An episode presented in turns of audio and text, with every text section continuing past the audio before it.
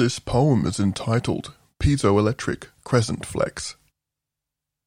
Oh, woolly haired one with cloak and eyes that dagger, let Father Time defrag the bleating stragglers. One needn't bother with calculating the error rate of the standard deviation, deviant of one to shun comprehending the statistical outcomes of anything. Rational futures are the heads pushing through, and bright is the chamber protecting triple flame. Art is the highest form of science. Science is the highest form of art.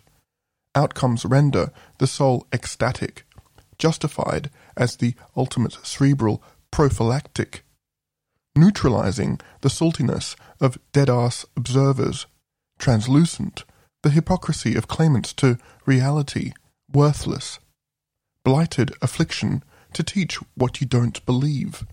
For hex, yet, abominably damned are those who preach deeds they will not meet. Beasts be slayed, hormonal hankerings got it made. When met with bucket of measure and golden spade, pain now, later treasure.